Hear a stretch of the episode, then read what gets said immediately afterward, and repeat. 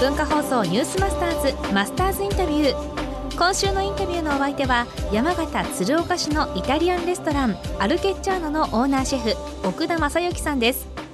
今や日本を代表するシェフの一人となった奥田シェフ銀座に山形サンダンデロをオープンさせダボス会議では日本政府主催の夕食会で料理の総責任者を務めとご活躍です。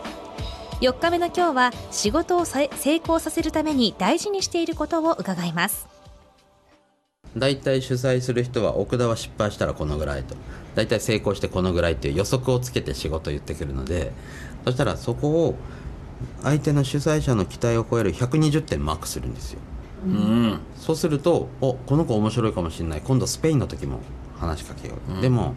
うん、よく見ていくとあの将棋の人も20連勝ぐらいまでは全く取り上げられなくて28ぐらい26ぐらいこうなってきて、ねうん、あと浅田真央ちゃんもちっちゃい時にジャンプしたからここに天才少女がいるって言ってなったしなのでこうみんなが想像する100にこの年でこれぐらいって120点取ってる人が強化選手になっていくんですよ。っていうので120点マークするようにしてます。あとこういろいろな言葉って言いますかね、はい、月は必ず上の人が持っている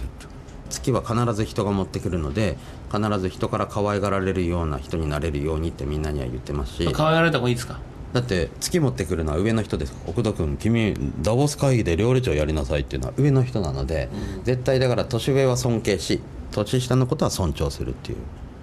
あと人にとって居心地のいい人にならないといけない。そう居心地のいい人になるにはあの例えば今こうお話しながら同じイントネーション同じスピードで喋ると会話が回っていく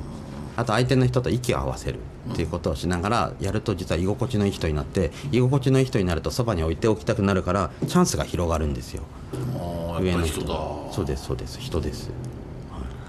で一生懸命から真剣勝負へ。ああのまず最初に「君は料理長やりなさい」ってホテルで言われたら命がけで調理長というポジションを守る。これ実は一生懸命というのは鎌倉時代にできた一生懸命っていうそこから一生になったんですが一つのところを命がけで守ると。でそれをやってって守っていくと実はそこで信用がついて次のステージに上がると真剣勝負ってなって柔道でも有効とかいっぱい取っといて、技あり取っといて残り1秒で投げられて1本って負けると負けは負けなんですよ。なので今度真剣勝負ってなると視界360度全て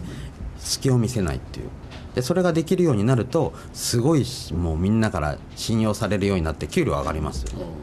で戦えるようになって狩りができる会社にお金とか持ってこれるようになる。商売ができるようになる。で今度その後に行くと夢中っていうところに行くともう君何やってもいいよってなると夢中になると寝なくて済むようになっちゃってもう全てのものが見えてで夢中になって何かやってるから記憶力もすごくなっちゃってっていうふうになります。あと一つこうビジネスマンが40代50代が、そろそろちょっと違うことやりたいな転職したいな、うん、賛成ですか反対ですか？えーと、次の仕事に行く時に必ず今までやったことを活かせるような仕事をやった方がいいと思います。なんで僕は包丁を持つ時は包丁だって思って切ってなくてこれバドミントンラケットだって思ってるとダダダダダダって速くなるんですよ。やっぱりそこに戻るんですね。戻るバドミントンやりたかったんですね本当は。そうそうそう本当はそうなんですよ。今頃あれだったかもしれないです。強化部長とかになってたかもしれないですけど。じゃあ転職やるときに今までやってたことを活かせる全く違う業界に行くといいですね